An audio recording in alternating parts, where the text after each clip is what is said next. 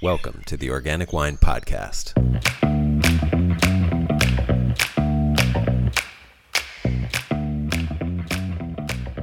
Hello and welcome. I'm Adam Huss, coming to you from Los Angeles. Thanks for listening.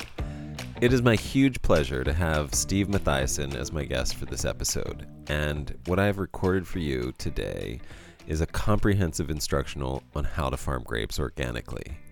Steve uses his over 25 years of experience to take us through an entire year of farming a vineyard. This episode is not so much an interview as a masterclass. If you haven't heard of Steve Matthiasson or his winery, Matthiasson Wines, let me give you a quick intro. Steve is a six time James Beard Award nominee for his winemaking. He has been named Winemaker of the Year twice by two different publications. Steve literally wrote the manual on sustainable wine growing in California.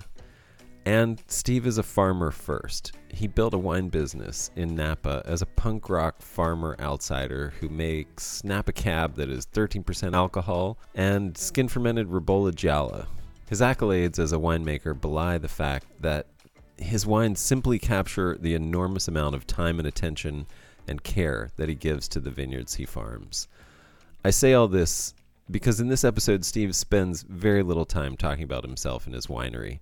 We jump right into the farming, and he gives a comprehensive instructional in viticulture without leaving any time to promote himself. A huge thanks to Steve for graciously laying out his knowledge so selflessly.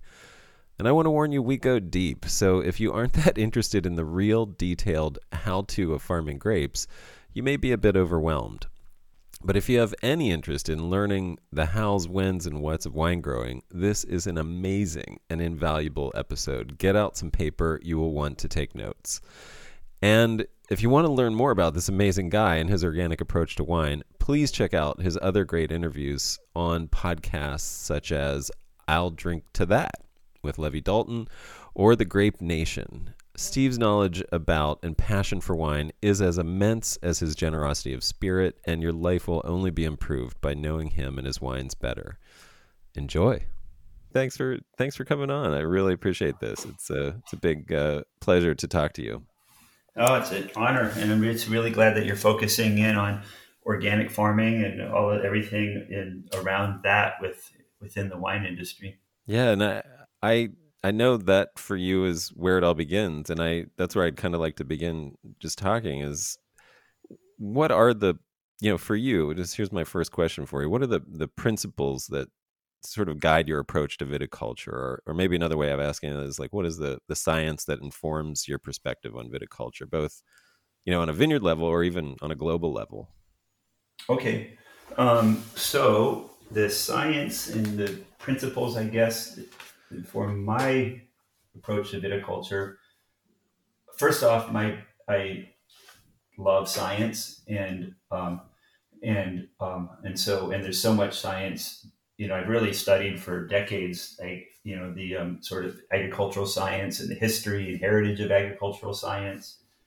Um, the um, you know, and and it, there's so many because an interesting thing about agricultural science is that there's so many different fields that are entwined because it's an applied science, right? So you, you know, so you name it. I mean, like soil science is a subset of agricultural science, right? And within soil science, if you like at a university, like it's it's soil microbiology, um, soil physics is like a subset of soil science. there's you know so it, it the, it's endlessly fascinating because there's so many different rabbit holes, and you can and you're, you can just spend an entire lifetime um, delving into them and then integrating what you learn there into your understanding of what's happening out in the vineyard. Um, but you know, so like a lot of what informs me is is the science of ecology, and so you know, eco- ecology is basically you know study of the interactions and energy flow, you know, um, in a, among organisms, you know, in a complex system. And um, and that's really how I look at the vineyard. Um, you know, so so what kind of geeks me out is how can we, you know, use this land in a way that we can produce, you know, wonderful wines with without external inputs and in such a way that the land restores and enhances natural habitat. Um, in so in, in, doing so in a way that people can um, not hurt themselves while doing the work and can prosper. I guess. I guess that's how I would kind of lump it all together. And so, um, so that you know, so that makes it. There's you know, there's just it's just fascinating challenge. You know that that also feels good because it feels like it's a worthwhile challenge too. It's not just doing a crossword puzzle. It's like a you know crossword puzzle for good, and so that makes it really interesting.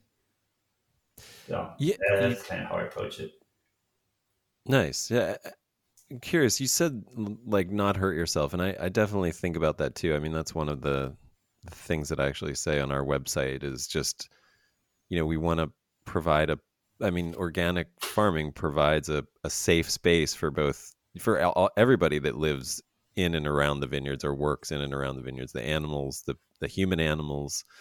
Um, I'm curious. Have you encountered situations because I, I know you've worked with people who have worked in conventional for years and have you encountered you know have you seen anecdotally or otherwise with data people who it's pretty clear probably got sick got cancer from what from the stuff that they were spraying non-organic um, obviously yeah i mean in terms of my personal experience of people I've known, I mean, the problem is it's totally anecdotal because I know plenty of yeah. farm workers that got cancer and died at a young age, and plenty of farmers that got cancer and died at a young age. But on the right. other hand, I've also my entire adult life has been in agriculture, so I don't have a comparison with non people in this industry to see if it's more or less. It seems like a yeah. lot, but you know, but we know, you know, like some of these things are just we just know that they are carcinogens. I mean, some of them you hypothesize or you like as an organic farmer, you go that shit'll cause cancer, right?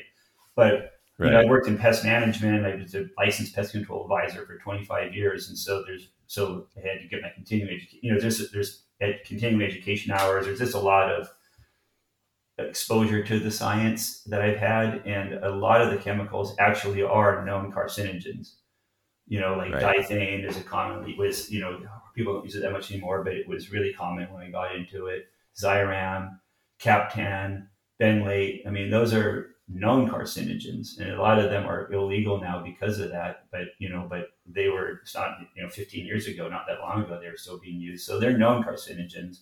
So then when they now like the newer science on like glyphosate and stuff is not as clear cut, it's probably a carcinogen or probably causes other issues like you know Parkinson's and things like that. But but there's chemicals like benlate that it's not probably they have there is data it causes cancer. So it's like right. why would you use that shit if it yeah. causes cancer? I mean it's crazy to me.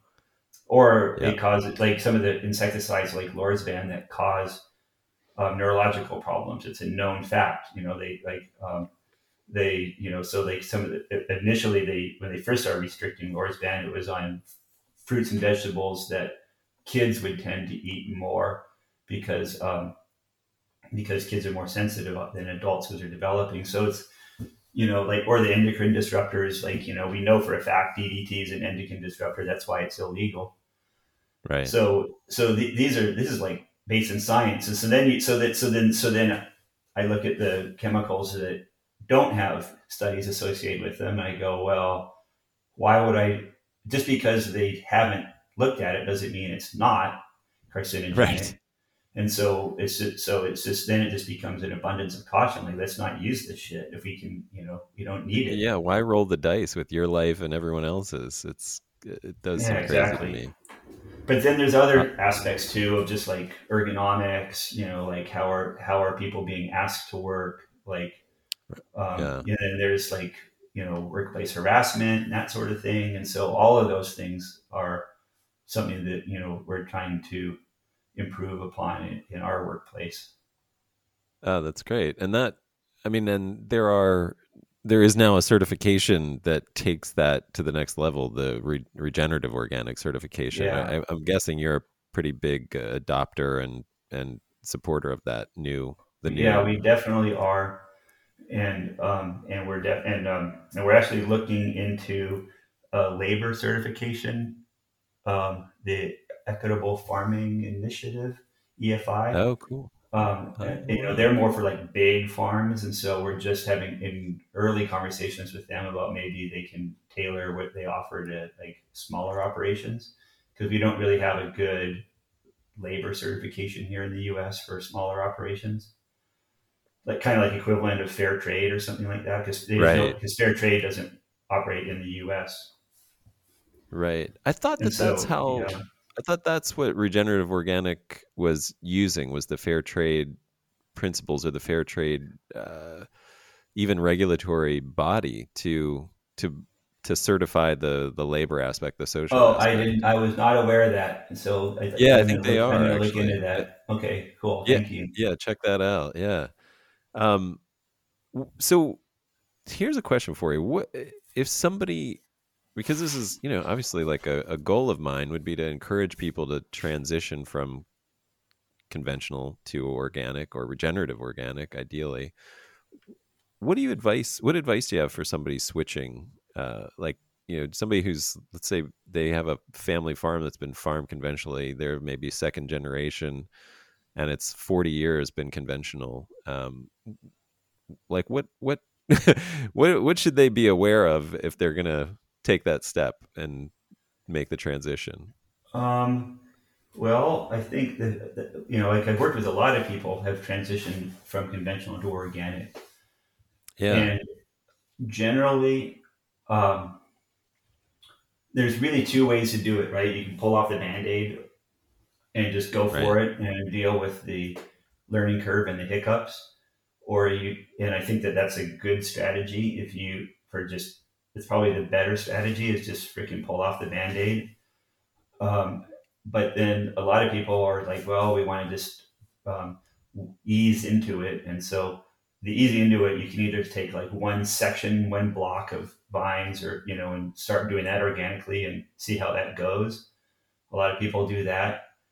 Um, and a lot of people do, uh, you know, and I think there's an advantage there because you can, you, you know, you're not betting the whole farm, but you're, you're sort of pulling the band-aid off. So you get to really go for it, but on a, on a piece of your farm so that you can, you know, deal with the learning curve without betting the whole farm.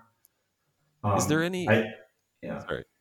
Oh no, go I- ahead. i was just going to ask uh, so if you let's say you were doing that i was actually considering leasing a part of a vineyard this year to do that it didn't didn't work out but one of my concerns was you know let's say two-thirds of the vineyard is farm con- conventionally and then i'm farming the other third Mhm. organically is there any concern that the pests in the two-thirds is going to leap over to my third you know just because of the, of the proximity interesting. and the I thought you were going to say, is there any, is there any concern about the pesticide drift? Uh, no um, and- no and- yeah Yeah, because on the pesticide drift, I don't worry about that because I'm not into the. I don't think the idea of purity is uh, Right, attainable yeah. anymore, and so it's just about what are you doing. But on the pest side, it's interesting. Like I had these. So when I was working in Lodi for the Wine Grape Commission, when we did our we had our sustainability program in 1999, we had two of the grower members. We would monitor these vineyards and count the bugs weekly and stuff when we were trying to ascertain whether the sustainability practices were working and um, and get some data there so that it wasn't you know so that um you know we could advance the whole dialogue. And so we we had these test vineyards we would monitor and these two were right next to each other. One guy was like way into his chemicals and the other guy next to him was like a total hippie. He was like his place was just completely unkempt and wild. Yeah. And um, a lot of German farmers in Lodi for sure. And you get like the the stereotype of like, and I, as I'm half German, I can say the stereotype is true of like the German orderly, neat, tidy, and so Anal. um, and anal, all that good stuff. And so, um, yeah, Freud, right? But he was, you know, Austrian, same difference basically. And so the the um, German guy was always complaining because right there on the edge of his field, next to the organic field, he was getting he would just get hammered by leaf hoppers, but and they didn't talk to each other because they hated each other. But I would check both vineyards on the organic field. He would get hammered by leafhoppers over on the edge where the um also. So for some reason, Right. the leafhoppers were really bad on that edge between the sprayed field and the unsprayed field. So ecologically, I have no idea why that was the case, but it was pretty funny and ironic that they were both blaming it on the other person in a way they just they just lived on the edge between the two fields.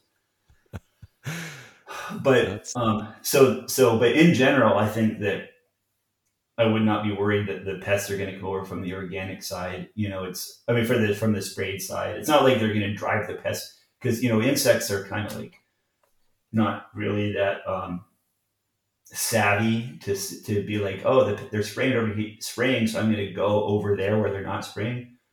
You know, insects are kind of like little mini algorithms the way they think with like little if then statements. You know, so there's like you know I'm going to fly randomly in 360 degrees in land and test where I'm at. And if it's not good, I'm going to fly 360 degrees again and land and test where I'm at. That'd be like one way of insects moving. And then over time, they tend to be where they like it because they've tested enough times, even though they, it was random which direction they flew. Right. Or like some of them will have like um, they have like visual cues or they fly towards, but they they're not. It's not like um, oh you know this this area here is safer or anything like that. They, they you know and so um, thank God because otherwise we have major problems. And so they kind of you know so they're spraying over there. They're you know like I don't think it's really I don't see it affecting you over here. You know each of our little areas kind of exist in there. You know not not that they aren't connected because everything is is fades into the next space, but um, relatively independent, I think. Yeah. Well, what what uh I mean, I've heard things like if you if you are transitioning, it might be a good idea to just give the the vineyard or farmland like a year of just rest. Do you do you buy into that? Do you think that's a good idea? Like rest rest is of- no spray of anything. Like just stop everything and let it be what it is. I think this is specifically I- about I- a vineyard, I, I haven't heard that, but I would not buy into that because, especially on the disease side, because you don't want stuff to build up. Right, right. Um, you know, so like the last thing I would want to do is allow powdery mildew or botrytis or you know to build up in the vineyard and then then have to deal with that organically. One of the principles of integrated pest management, which is like kind of like the there's a whole sort of con- of construct around the idea of integrated pest management of how to like manage pests. And it's Right. really important for organic farming to like use in IPM or integrated pest management principles. And and they kind of have a hierarchy of you know of from least impact to most impact that you that you follow. So like you start with cultural controls, right? Like if you can control mites by um, driving slower on the roads and not not raising dust, that's the you know that's like a no brainer, and that you would do that would be the first thing for a mite problem, for example, spider mites, and so. So you have this hierarchy, and one of the hierarchies in integrated pest management is sanitation. So, like if, for example, if you have a bunch of botrytis, and so you didn't pick those bunches of grapes um, because they were fuzzy and diseased when you're harvesting. In the winter, you would want to get those bunches, cut them off, and put them on the ground and stomp them down into the cover crop so that they rot, so that the spores aren't, you know. So it's like sanitation is like this, it, it- like because every crop that's part of the deal, right? Like in um, peaches, you cut all the mummies down. They call them mummies, the old disease peaches, and Yeah. get them out of there. So sanit or like in um, almonds, right? uh, I used to work in, you know, like um, the worms live in the overwintering nuts. So in the winter, you knock off all the overwintering nuts. So sanitation is a really big deal, and so so with and with organic farming, it's more important. And so you never want to let stuff build up. Now, is knocking it to the ground enough? I mean, because wouldn't that just keep it in the vineyard? Do you need to? Well, it remove depends on the disease, and I, botrytis I don't actually know the answer to, but like powdery mildew is epiphytic, meaning it lives up on the on the plant, the trunk? and Yeah. it can't compete. Like soil might soil fungi will just immediately pounce on any powdery mildew and kill it. Oh, okay. You know, because it's dog eat dog down in the soil. It's a lot easier to live up on a leaf. Yeah, yeah, and And so, my, you know, generally they tried. It's like some fungi, like brown rot in peaches. You have to get it out of there. It's not enough to put it in the soil. So it's really like organism by organism. I don't know the answer for botrytis. I tried to use botrytis as an example, but um, as I was like thinking, it's not the greatest example because we don't in our climate, California, we don't tend to worry about that as much. It's more of a, a problem in rainy, rainier areas. right. So I don't actually know if botrytis will get eaten up by soil fungi or not. Gotcha. Okay. Well, we'll look into that. I uh, I, powdery lives like it. It overwinters like in the like the the trunk of the vine, right? So it'll it, and it's an early season generation thing, which is why the early spraying in organics is important. Is that Yeah. Am I getting mhm. that right? That's Mhm. a big part of it. Um, since we're getting technical, do you? I would, I would love to just hear what your year is like in a vineyard, like what you know, month by month or or action by action, what you take, what you do in a vineyard. Okay. Well, we're we're pruning right now, Yeah, and obviously pruning February first. Wait, it's February second. All right. Yeah, we start pruning right when we get back from the holidays, basically. Um, and so, um, so you know, pruning is you know wine quality, and also part, big part of organics as well, because we um, because you want you know you try to you know um, part of so that when I talk about cultural controls for diseases, like you know not driving fast and making a bunch of dust, you know having getting like light you know airflow through your canopy is cultural control, so you have less disease pressure. So we want to have make sure our pruning is good and the spurs are all spaced out, etc.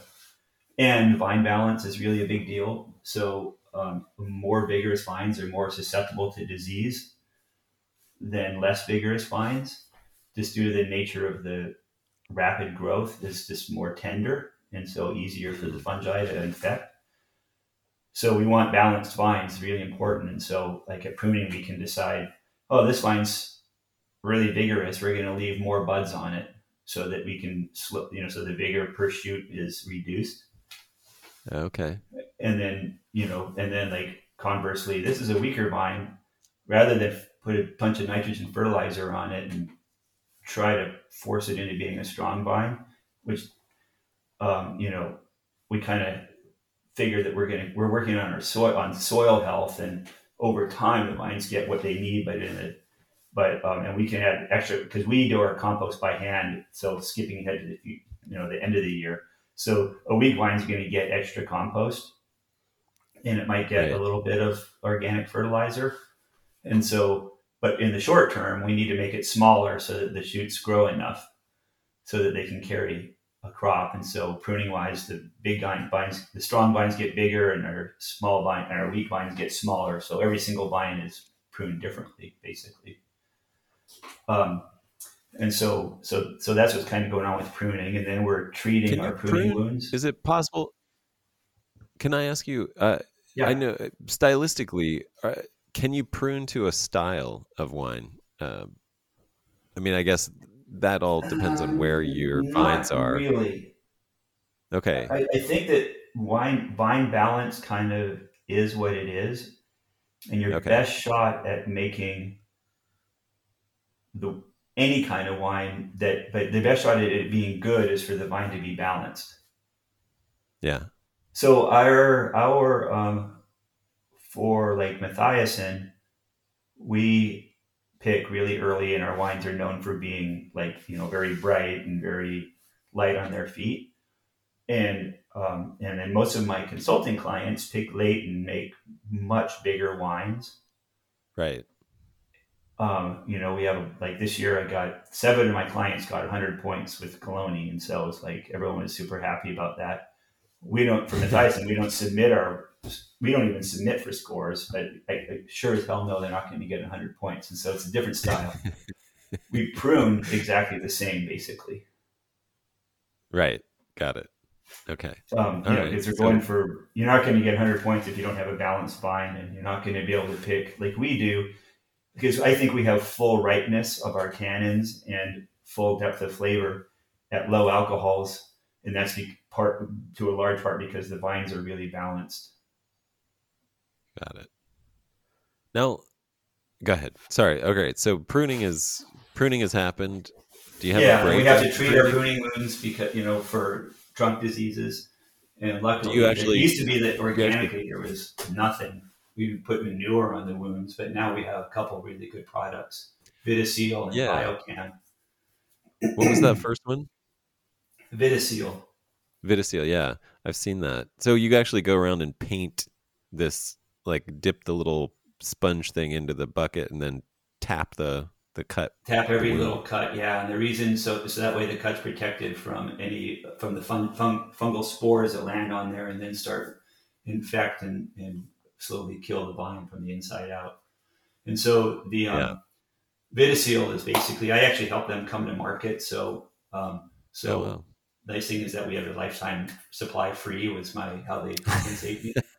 compensated me, but you know I really wanted to like help them be successful because when it came out, it was the only organic um, wound protectant. Yeah and it's so that it's just basically a paint with the active ingredient as a derivative of cinnamon oil Huh. And um, and so so we use that, but the problem is if it's gonna if it's like if the vines are bleeding, which you know um, then because um, you know I don't know how an audience wise I'm gonna try to that you know break some of this stuff down a little bit. So like when the you know later in the season the the vines start bleeding, which is they um, the water starts running out of your pruning cuts, and so if you then obviously you can't paint anything on there, it just washes off, and that's where now the new product of Biocan comes in because that's a competitive fungi made from trichoderma, which is this fungi that for decades people have been trying to figure out how to use as a biological control agent because it's a fungi that eats other fungi.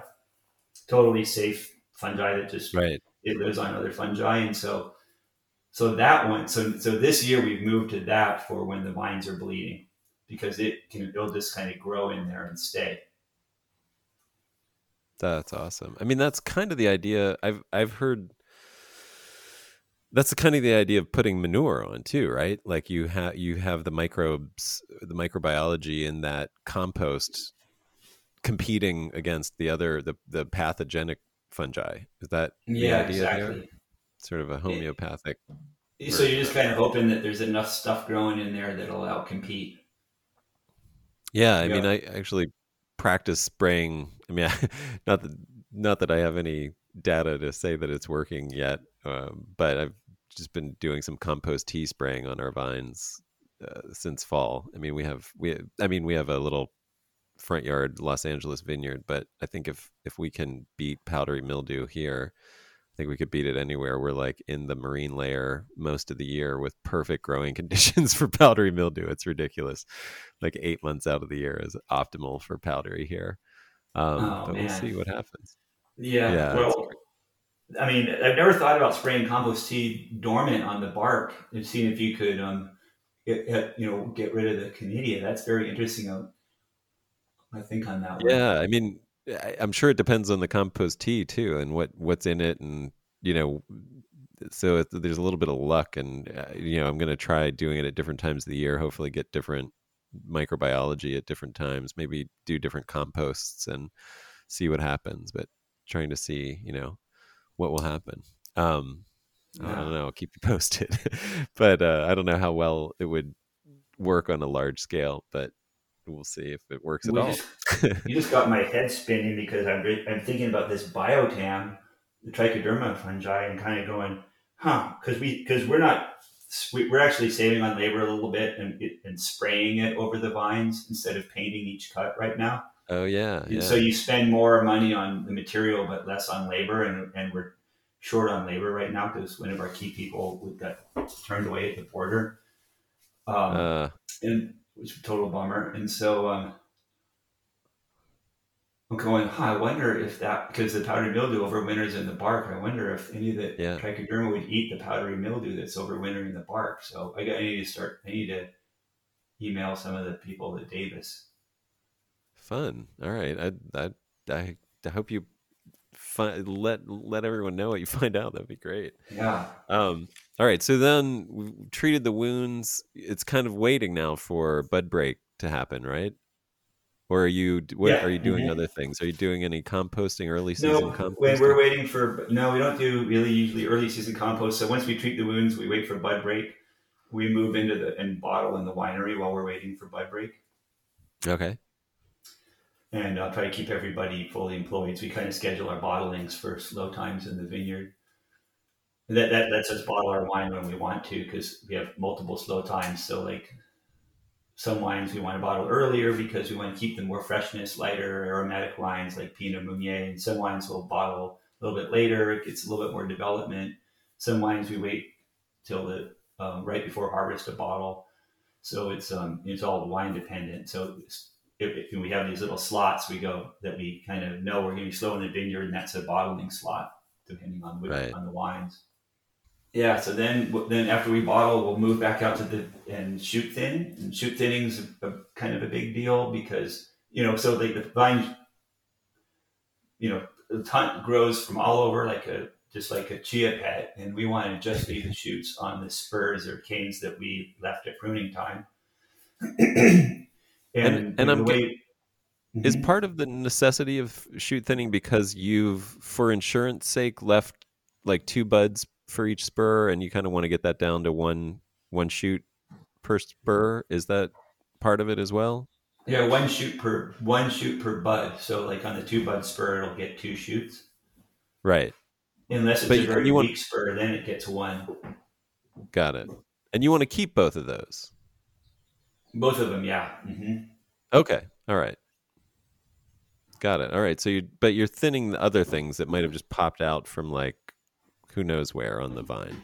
Yeah, exactly. And so it, it so it goes all up in the trunk, the cordons, everything, and so we thin all that stuff off, and that's all growing in the spring based on stored carbohydrates. So you know, because the plant inside the trunk of the vine is like a potato, right? So it's, it's starchy. There's starch in there, and that's what how they store their energy over the winter. And so Right. so they grow the shoots up, and the shoots have to get about six inches long before they can they, they're photosynthesizing enough to propel their own growth, maybe even a foot long, Oh, so somewhere in there. And so up until then, it's all stored energy from within that vine. And so you, so like a stronger vine has more stored energy, and a weaker vine has less stored energy. Part of the what you know by definition, and so right. Right. so the stronger vines push out more strongly in the spring.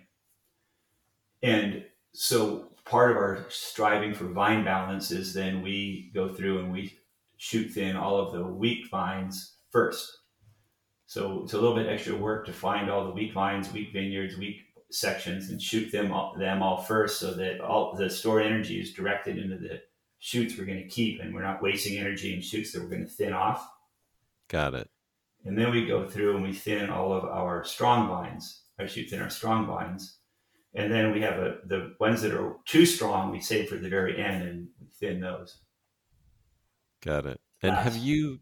And this is how long are the shoots at this point? Are they Well, Just- on the wheat vines, they're about five inches.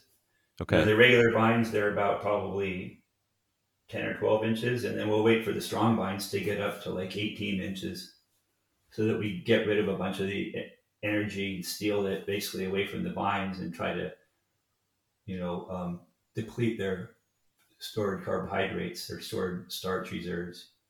So that Now- so you can break it out of that cycle of being overly vigorous. Overly vigorous vines get disease. They ruin your wine. That you know, like the wine from overly vigorous vines is, you know, herbal, bell pepper, harsh tannins, cranberry flavors, thin, no color. So you don't, you know, so it's like a major negative, and so we don't want. We're always trying to manage the overly strong vines and get them down into being balanced. Got Just like the weak vines are a problem because the weak vines for wine quality, besides weak vines being like poor producing, so economically it's a problem, but they're also um, bitter tannins, not fruity, thin, hollow wines. You know, low color also because they don't have the energy to ripen the fruit, and their immune system is overexpressed, and so they get really bitter. Huh. That is very cool. Now at this point, I'm I'm guessing you've done a, a first spray of something, right? Yeah. So yeah. So for spraying, we watch the weather. Back to integrated pest management because the environment is really important because we're not going to spray if it's not the right conditions. You mentioned how like in LA, like you know you have optimum mildew conditions. So you know mildew has a temperature range that it likes. So we, if it's too cold, we don't worry about it. We we, we watch the weather really closely and and um, and don't start and start spraying when it warms up. Right. And then generally we kind of um, well, remember in you, get, you grew up in Gettysburg. The saying, the Battle of Gettysburg, was "Don't shoot till you see the whites of their eyes." Yeah, yeah. And so, so um, and so it's kind of like that. We wait and wait and wait and wait and try to save as many sprays as possible until it's right then time. We go, okay, we, it's, it's time. We got to spray, and then we spray something a cleanup so that we can get rid of any any mildew that kind of got started ahead of us. So we use oil to start with because oil is a really good organic spray to like smother all of the mildew and kill it. And that's the the stylet oil, I'm guessing, or Yeah, some version uh-huh. of that. Yeah. Yeah. Okay. Great. And then I'm guessing throughout the season after shoot thinning, uh, you're going to be spraying again only as needed. Do you? I mean, I'm guessing in Napa you you have pretty consistent weather most years that you you almost could be on a schedule. Is that true with like Yeah. sulfur or, or other sprays? Yeah, exactly. So so we'll hit, spray with oil, and then maybe we'll spray it a second time with oil, and then you have to give it a it, you know it, depend, again it's being weather dependent. So it might be just ten days later, it might be three weeks later, depending on what the spring's like. And then we and we try to time that first oil spray also if we can to right after the shoot thinning. So Right. you get all the leaves out of the way, you get really nice coverage because with oil you have to evenly coat everything, which is not easy. So with Right. organics, you have to be a lot better of an equipment operator than with conventional because the systemics, which is you know the conventional stuff, is sys- systemic, meaning that it gets into the plant and moves around, and so you don't have to have perfect coverage. So with organic farming, you have to be a better tractor driver because you have to set your sprayer up just right and evenly coat both sides of every single leaf. There's no Right. room for error, and so we have to take that very seriously. We have to, you know, that's, that's one of the fun things about organic farming is it makes you a better farmer. You know, yeah. um, and so so we put our sprays on. We, we try to get our coverage after the shoot thinning, watch the weather, and and um, and then when it um, is, the conditions are right, we do another oil spray. And then we feel like okay, we don't want to put any more oil because oil is a little hard on the leaves. It kind of clogs their stomata, the little pores they use to breathe. And you'd rather not put too much oil on. So after our second spray, we are going to move to sulfur, which is a lot easier on the plants Right. it's not great on the plants, but um, you know, but better. Um, Right. And so we um, then you have to then you have to give it a little pause because at least twelve days because oil and sulfur together will make a reaction that burns the leaves. So you have to Right. all the, the oil evaporates and when it's all gone after about twelve days, you figure it's all gone and then you can then we can get started with sulfur. And so we so we put two or three sulfurs on usually, and then um, if it's low mildew pressure, like we start, we take a lot of chances. I don't mind some powdered mildew, and I think it's actually complexity in the wine. I just want Uh-huh. to keep it at a dull roar. And so we'll, I don't like putting stuff on the grapes that's going to get into the wine, even if it's organic. And so we stop probably a month or six weeks earlier than most people stop with our sprays. Wow. So if we're nice and clean, um, you know, um, like mm, you know, let's call it seed seed hardening is this phase that's halfway between bloom and veraison, where the seeds Uh-huh. have finished developing. Um, that's a when usually when that so we I, I open the berries up and I and look at the seeds and inspect the seeds and when they're not soft anymore they're hard and scratchy. If our if we're in reasonably clean on mildew, I'll stop spraying because usually with seed hardening it also means that the skin of the grape is fully developed and it's a lot more resistant to um, mildew. Got And it. so, um, so right around that's usually when we'll stop, or you know, so for and for the last spring of the year, since I don't want to get a bunch of sulfur into our wine, I'll you know we'll shift over to one of there's some the biological materials like Serenade or Sonata, which are you know just competitive. Um, there's this bacteria basically that uh, I'm not worried about the residue; that, that it'll all be gone way before harvest. Right. And then is I know a lot of people I mean I've heard the the rule of you know just no spraying after veraison. Is that Well, we don't for- we don't spray. You know, yeah. So when we when seed hardening is like way before generally veraison? about five weeks before veraison. Okay. So for us, we would not be spraying after anything after veraison. But for a lot of the, the reason people tend not to spray just to say no spraying after veraison is because after veraison, the grapes are immune to powdery mildew because the sugar content, the powdery mildew can't uh, live. It's like the, um, the the powdery mildew is a very delicate fungi, and in that high sugar, it's basically the um, cha- changes the osmotic potential, which for the non-chemistry nerds, you know, you have more solutes outside than inside the uh, on a membrane, and so it draws moisture to from lower concentration to higher concentration, so it ruptures the cell walls of the powdery mildew. Got it. So, um, So that so yeah, that last spray that eats the sugar, but mildew can't handle it. so you that last spray of Serenade or Sonata or some biological is is that at seed hardening and then that's pretty much it. You're For us, You're- yeah. Riding it out right. I, I know a lot of people Right now, like you know, it, the one caveat would be that you get a warm rain on your fruit before harvest, and then I might run out and put some serenade on it, which is that again a biological to prevent detritus. And then, are you doing anything else in the vineyard during that that growing season? Are you? Okay. Are you So that's we just kind of skipped ahead on spraying. Yeah, we skipped ahead on spraying. So when we finish our shoot thinning, meanwhile we're doing all around that. While we're shoot thinning, we're also the tractors are running um, every single all day, every day. And we're we're cultivating weeds underneath the vines. okay? All of Why our do you do are- that?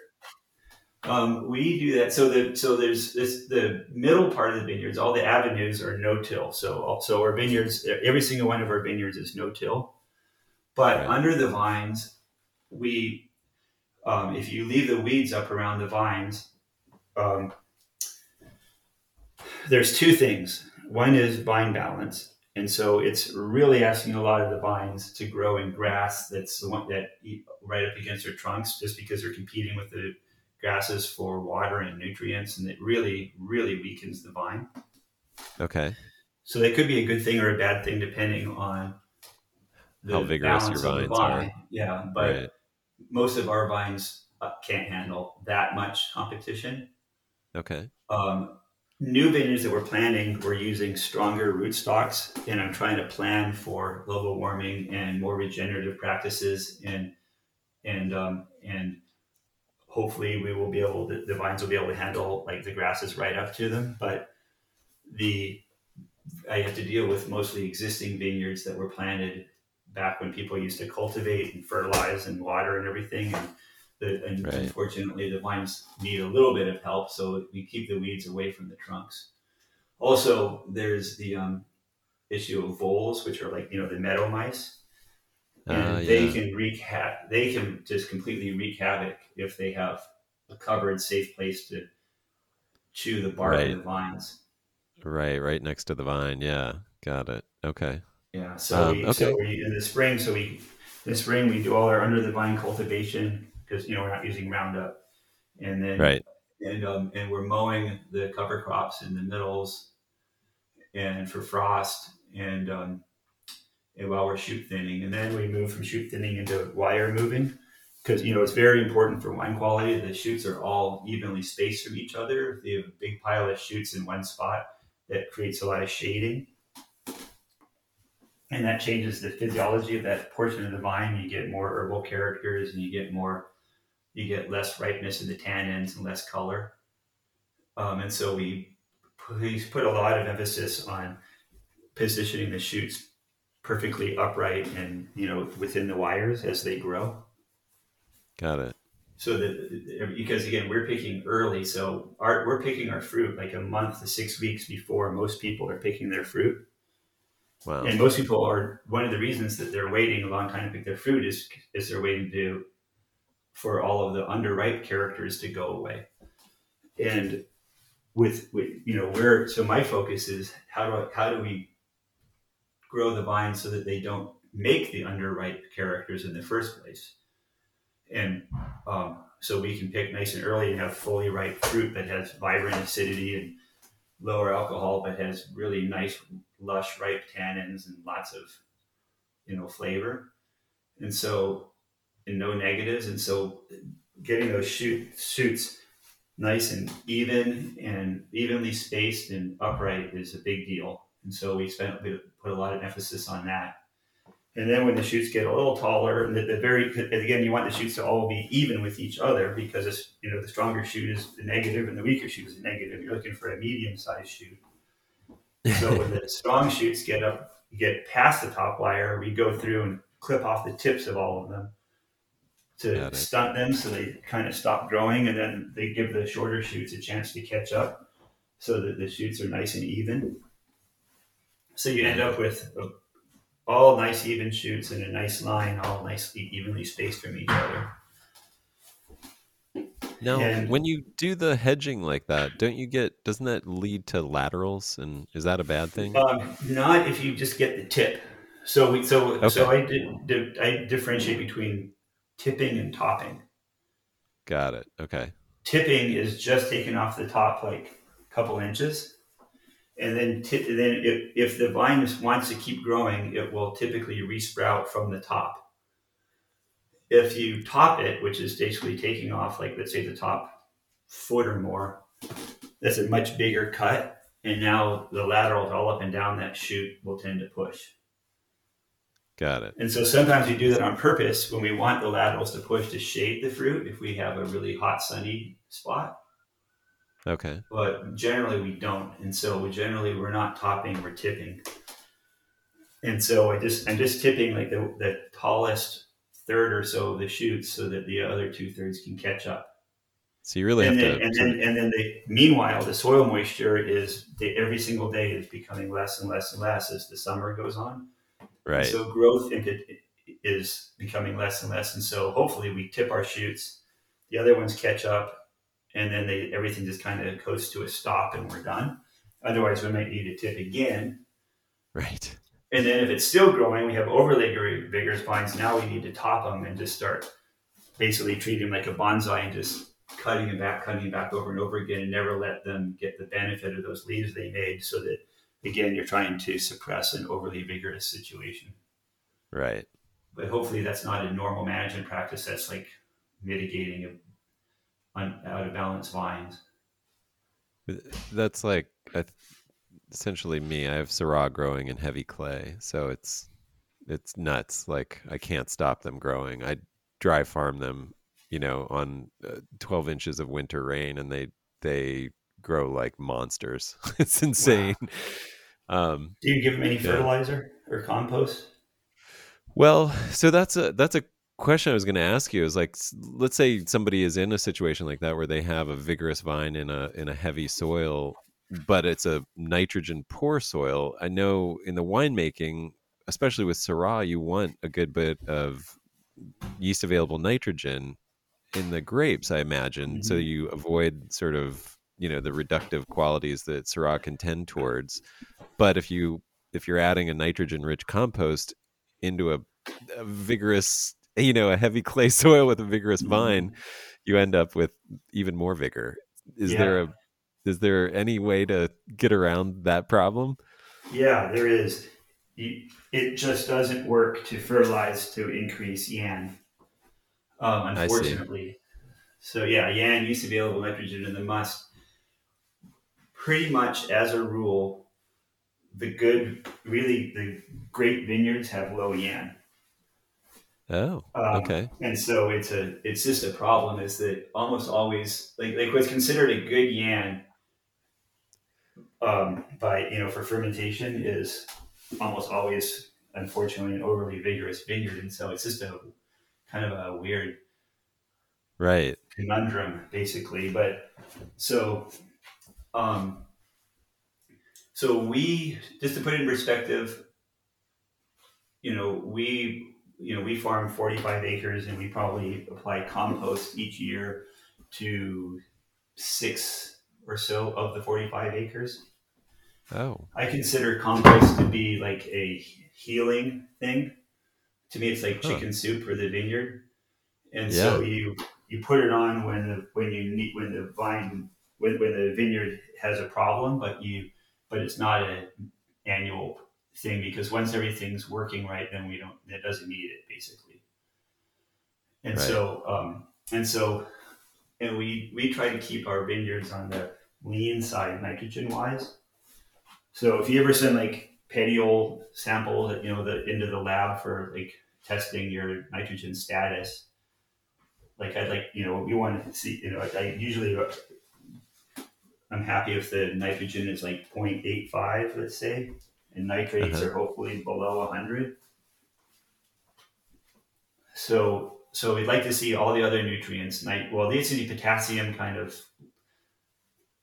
right in the sweet spot and everything else you'd love to see it high and but and and the nitrogen you'd like to see on the lower side and you and and and and that's not when I say the other nutrients high, not because you've been fertilizing them, but because the soil's working and all that Right. good soil microbiome is producing all the phosphorus and micronutrients that the plant can, for the plant. The plant's you know symbiotic relationships with all the fungi and everything is getting what it needs. But you'd like to see nitrogen low from a wine quality standpoint, um, because um, it, it's so much better tannin quality and and color and and um, and just depth of the wine with when when the lower nitrogen levels. And so so the um like if with with in the fermentation, luckily there's some organic um, nutrients. So like like we use this stuff called Firm Control Bio, which is Yeah, know- organ- it's certified organic out of the EU, and um, it's just they they just they grow. It's basically they grow. It's um, yeast on organic. Um, I think beet sugar, but it's an organic substrate, and then they and then you basically basically it's like ground up.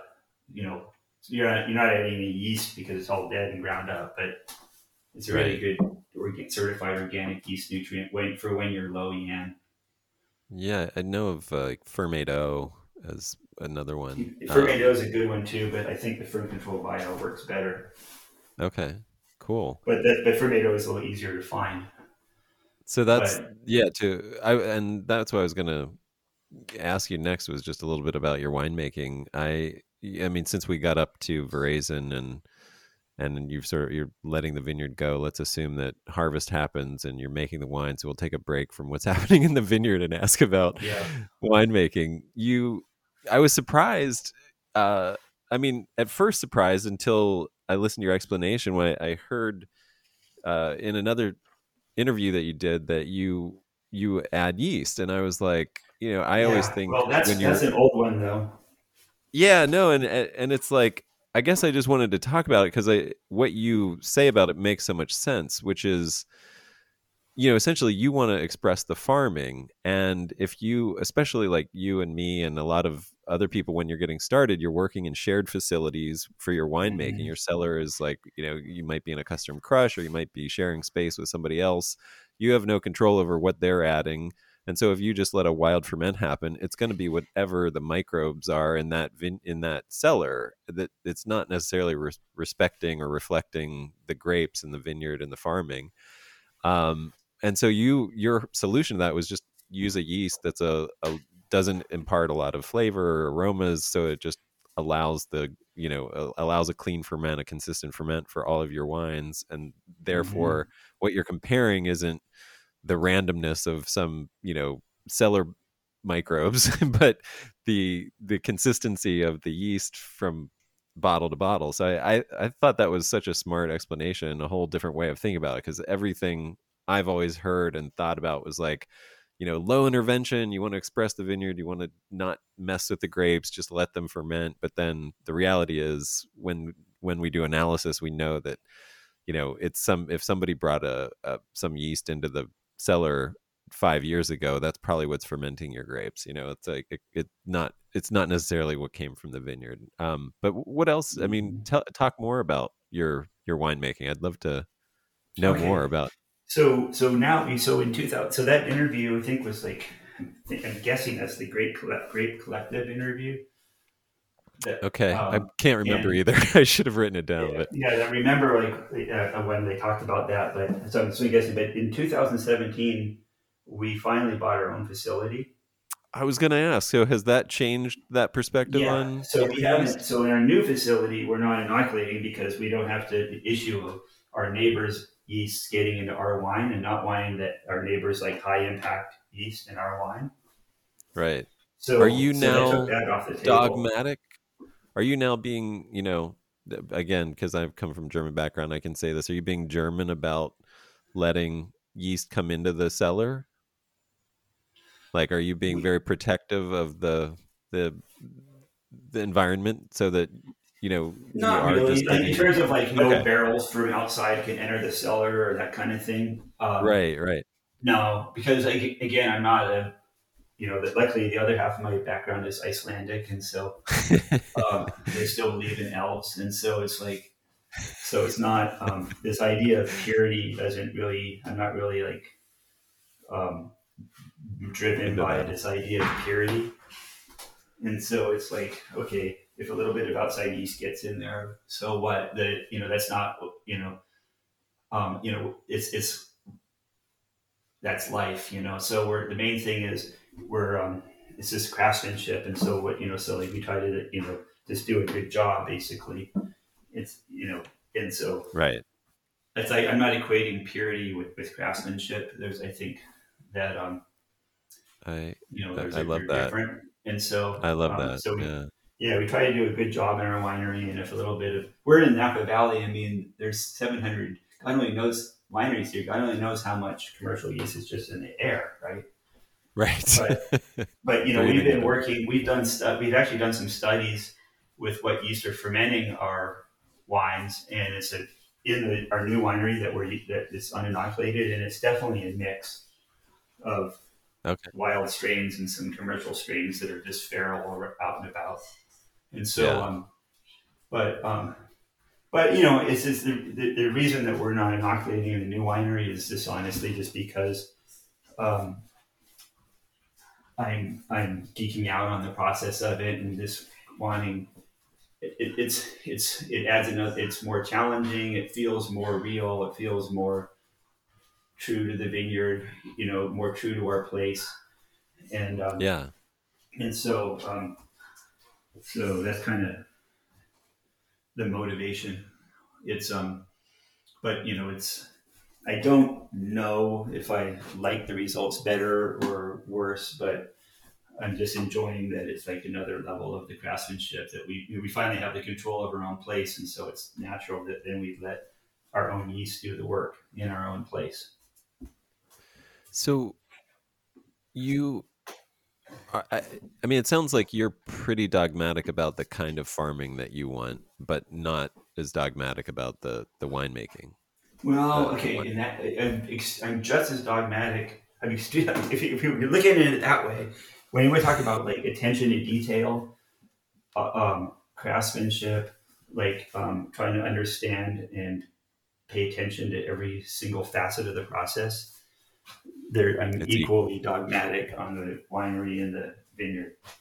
But again, in the vineyard, we I'm extremely controlling with the horticultural aspects of the grape growing, like you know, tipping the shoots and getting them up in the wires.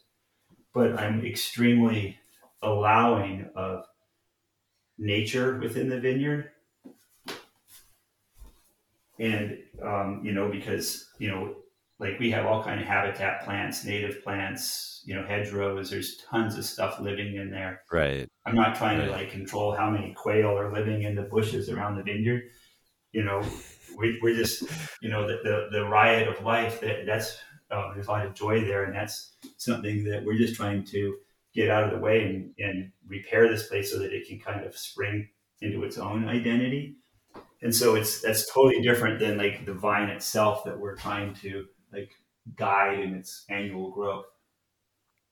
That's that's what I'm. Uh, what I meant by dogmatic was more about the the approach, not not the not Mhm. controlling everything, but that you're not using conventional chemicals and things like that. Like the the Yeah. approach is to let the riot of life happen. To to you know to pay attention, to be careful, uh, to be thoughtful and uh, and smart, and but also to be organic.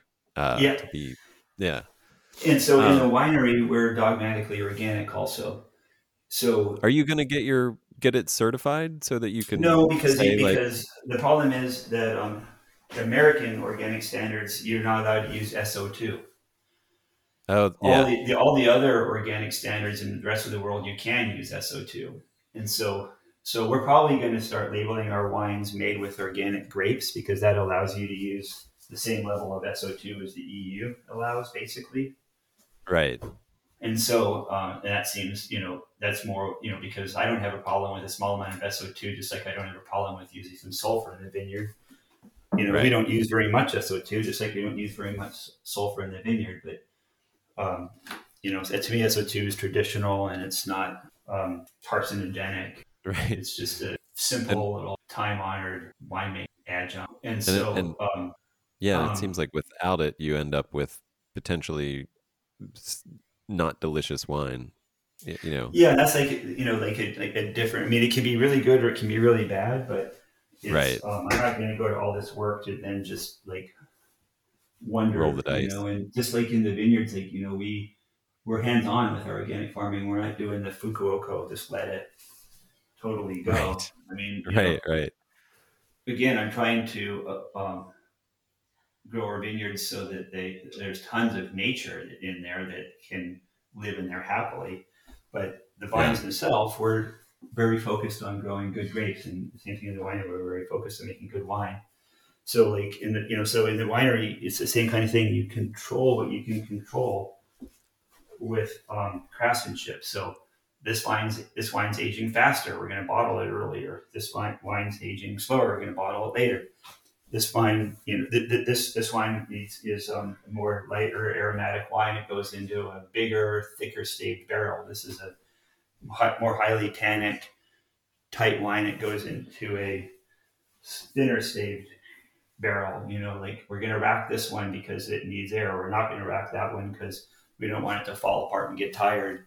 You know, right it's um you know it's just the craft of winemaking. Yeah. So that you know our wines are incredibly consistent and that's not because of a bunch of additives. It's just it's because we paid a lot of attention to every single wine as it's fermenting and aging just like we we were paying attention out in the vineyards. And so that's to- you know so that, that so in terms of dogmatic it's like again dogmatic about the craftsmanship our trip Yeah. is not just letting it go. Like like some of the there's some wines that we drink that we love to drink. My wife and i that are made by people that their trip is letting it go. And I and I have it I, so I'm not gonna I don't definitely am, am a fan of natural wine. And Yeah. our wine is pretty much on that continuum except that that's not our personal trip is I, I just it's just that there's a lot of pride around the what the yeah what that the wines are well crafted and so, so so they may be less exciting for somebody that really geeks out on like a microbial journey for the wine, but that's that's not our journey. Right. so to wrap up the year, I'm guessing the the fall is is if you're adding any compost or anything, if you if you feel like there's a, a need for it, and otherwise you're just letting things go to bed and go dormant and waiting. Yeah. Are you doing any we, seeding our in the seeding our cover crop where we where okay. it needs to, where a cover crop needs to get um, filled in more. Um, repairing, you know, the trellises in the fall after harvest. We put putting the yeah. compost on all of um, everywhere that needs compost, young vines, weak vines, um, winterizing, preparing for erosion. You know, like our, you know, because you know we get all that rain in the winters, you know, and we want to have clean water, and we would rather have no water run off our properties, have it all infiltrate into the when it, yeah. the ground. One of the things I really love is taking a property that had huge puddles every time it rained and after you care for the soil with good cover cropping, the um, you don't get puddles anymore, right? It all right. The, the rain just soaks in like it's supposed yeah. to, and so. Um, but you do have on some of the hillsides and stuff. We need to put straw out and put some little barriers and, and, things like that to prevent any erosion. So that's kind of like the rhythm in the fall. Yeah. And we kind of skipped over the middle part. Like after we get our shoots oh. up and we get our, you know, and everything, we had we do have to pull some laterals in the shady areas. Oh yeah, okay. But you know the laterals or leaves, but we, you know, we I don't like direct sunlight on the fruit, and so, but we don't want it deep shade in the vine either. So we kind of reach inside and just cut a few things out, just enough to um, so that you have some filtered light and airflow, yeah. but no direct sun. And that's and then, you know that's all done by hand, and then and then we do our fruit thinning, which is basically done. We don't we don't pay attention to yields per acre. It's it's everything's on a per vine basis, just like the pruning, like everything else. And so we're going we go through and basically assess every shoot. They just go down the line and say, oh, it's a skinny little shoot. They cut the fruit off. It's a medium shoot. Take it down to one cluster. It's a nice strong shoot. Leave both clusters on it. Nice. And we okay. can go through all of the properties like that. So in some we like if it's a weaker vineyard, we put half the fruit on the ground or more. If it's a strong vineyard, we're barely cutting anything. And then right. And then um, so we have huge variations in our yields from vineyard to vineyard. Then um, which so, is good because you know it's all based on the vine. Right very personalized. Like two Chardonnay vineyards, like Michael Mara vineyard is two tons per acre, and Linda Vista vineyard is eight tons per acre. Wow. Yeah, huh. big variations based on vigor. And um, quality is equal. Yeah, I mean, Michael Mara is this pretty amazing vineyard, but man, yeah, it does not produce because it's so rocky. Right. And so, and, um, and at eight and tons, then, you're getting I mean, it seems like it flies in the face of you know conventional thought yeah, about low, low, yield. yield equals high quality is a complete and utter myth. It's been disproven so many times, and yeah. it just persists in our industry, and it's totally unsustainable to be thinning your crop below what the vine balance is. It's totally wasteful of the land right. use, of the tractor passes, of everything. Right um, you know, it's it's a ridiculous myth that really needs to be dispelled. Like it, it's just it's part of like this weird thing in our culture. Like you have to achieve greatness through suffering, and so I sacrificed more of my fruit for better, for wine quality. And it's like we got to get rid of this idea of like sacrifice and get to balance. It's about balance. Um, I love that. It sounds so, like a Cinderella approach to wine growing that sort of like not too much, not too little, just just right kind of. That's exactly it. Yep. Is that Cinderella? No, that's Goldilocks. Sure. Sorry, wrong, Goldilocks. wrong myth. It's Goldilocks. Yeah, Goldilocks. That's exactly it. Is the Goldilocks principle. Yeah.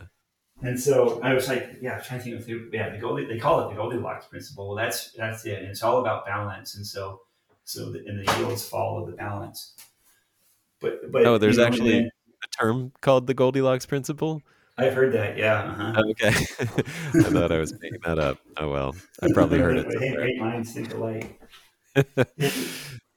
you know, and then the and then har- we can't forget harvest because harvest is um, um, is there's a lot more to it than just picking the grapes from the vineyard side. Because Okay. um, um, you know, we most people pick on piece rate, so meaning that they pay the people that are doing the picking by how much they pick. So they pick as fast they just pick as fast as they can. Uh, We do everything by you know out, I pick hourly, so every all of our employees get ten dollars an hour more during harvest, just Right. because so they're rewarded because other people are doing piece rate making a bunch of money, and Right. um, and then and and then it's like okay guys, we're gonna pick the Dead Fred Vineyard today because I think about a third of the vines are ready in the Dead Fred Vineyard, and so we meet out there and you see the you know see this little section is rocky. See the how the leaves have turned yellow in the fruit zone. See over here the a little bit further down on the hill. I see how all the leaves are still bright green. We're not going to pick those today. And so every- so everyone goes and they just and we go through the whole place and just pick all the vines that look like they're ready because they're pale green leaves with you know top and yellow in the fruit zone and they're on the rockier area. And that's our harvest for today. And then we'll come back and pick more when it's ready. So my job is running around trying to figure out when the stuff's ready and be like okay Wow. it's, we're ready to tackle that fred again. This batch of vines is ready now. And we go after that. And so we pick we could pick our cabernet vineyards a lot of times five different harvests. Kind of like Oh, picking wow. like like um sauternes or something where they're just going through over and over again. And that's how we do our cab. And so so that way that's another part of getting like ripeness at lower sugar levels. Because those vines are totally ripe and, and we're not we're not waiting for the other part of the vineyard to get ripe. And then meanwhile our sugar's been going up day by day And are you how are you making that pick decision other than just the what you described the sort of appearance of Yeah, ripeness the, and well, the flavor of the grapes, the flavor of the grapes, but the appearance generally keys me in, and then you know, because generally the appearance correlates with what we're looking for flavor wise, and then the um, and then it's I can, you know, like we have our employees are all, you know, been with us for quite some time, and so it's like they, you know, so we're kind of on the same page with also with like when it's getting ripe and it, you know, and we can taste some grapes together and get, you know, we can kind of look at the vines. I've been working with these vines all year. They know the vines. And so it's like, okay, guys, this is, this one is ripe. Everyone's like, yeah, okay, I see. They know exactly what I'm talking about. But, but for me, it's all, it's all, it's flavor. And, and, uh, and when I say flavor, I literally mean flavor because most winemakers will talk about the tannins and they'll look in they're very focused on tannins. And i'm not i'm focused on flavors because that's to me that's everything. Tannins we can work with in the winery. You know if it's the tannins are a little harsh we can press a little earlier or do different punch downs or delestages or different temperature regimes and in rackings i mean there, we have a lot of ability with traditional winemaking techniques to like um, work with the tannins that were given within the grapes. Which generally, though, if the grapes were, if the vineyard was balanced, the tannins are going to be great for the most part. But anyways, we still have the ability to work with our tannins to a certain degree. But flavors are everything. That's what it. That's that's the only thing. You can't do anything about that. The, the plant just gave you the flavors, and then your winemaking, you're trying to protect Right. and preserve them. right And so, So you- are so you- that's what you're pay not- attention to. are you doing any analysis of ph and Brix I look at Brix to make as a reality check to make sure that I'm not like um, a huge, mis- huge mistake. But right I don't look at pH or um, TA because it's too many variables. It's not actionable. I just you know I got to go in flavor and make sure that I'm not making a huge mistake with Brix.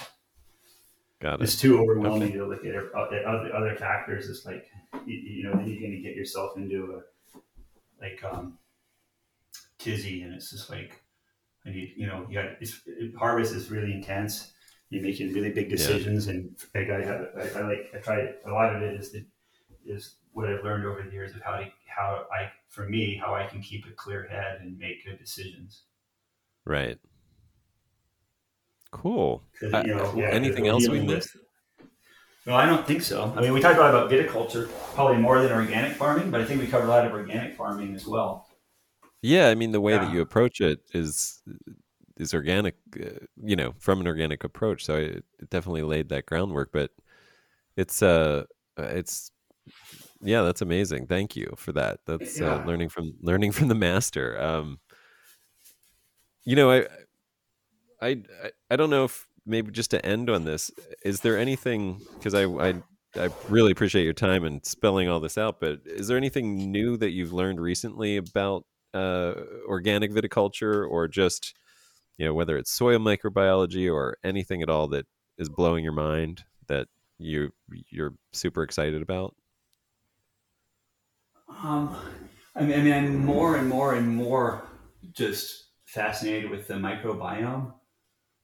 Um, I mean, I think that that's, I mean, uh, uh, um, just so interesting, and the plant, you know, and how that ties in with the plant immune system. Um, the so vineyard wise, that's like I think a lot about, and I think a lot about the. I mean, I'm I the you know plant physiology, I just really think a lot about that, the hormones and how they interact with the environment, and how the plants communicate with each other. You know, the, via vapors, all kind of interesting things. I just really geek out on like that's that process between the the microbiome and talking to the plants, and the plants talking to the microbiome, and then talking to each other because you know like you know the dream is for the vineyard system to just be completely self-sustaining Yeah, um, so yeah and the, the winery side is like the area that i need to learn more is in the microbiology you know because the biggest headaches i've had over the years as a winemaker have been when like certain bacteria give me grief and cause lots of va or stick the fermentation or right. um, in what are the different back you know like there's you know like we got a major problem with these with with what i'm just describing and I, I, we we hired someone who just retired from yeast from she was a Linda Bisson, who's a yeast expert her like right hand at uc davis is like when like a walking encyclopedia of yeast oh wow. she's retired now in consulting we hire her and describe the situation and she's like oh Lactobacillus mali that's it, it comes from the you see it in apple in wineries that have apple trees planted next to them and i'm like holy crap. You have these apple trees right around our winery. Uh, you know we cut them down which i hated to do because i love them but then we that, it solved our problem. And and it really was like okay i am seriously ignorant on so you know like wow. Yeah, that's amazing.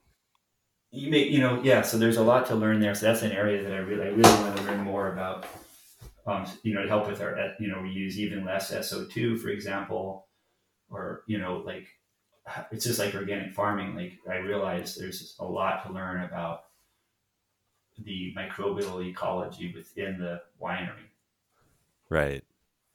and so that's kind of like what you know an area that, that I, I want to start trying to understand better. I've been reading books about cheese because there's been a lot of work on like microbial ecology of cheese caves Ooh, so that is um, nice. That sounds like a fun hobby to get into, a delicious hobby to take on.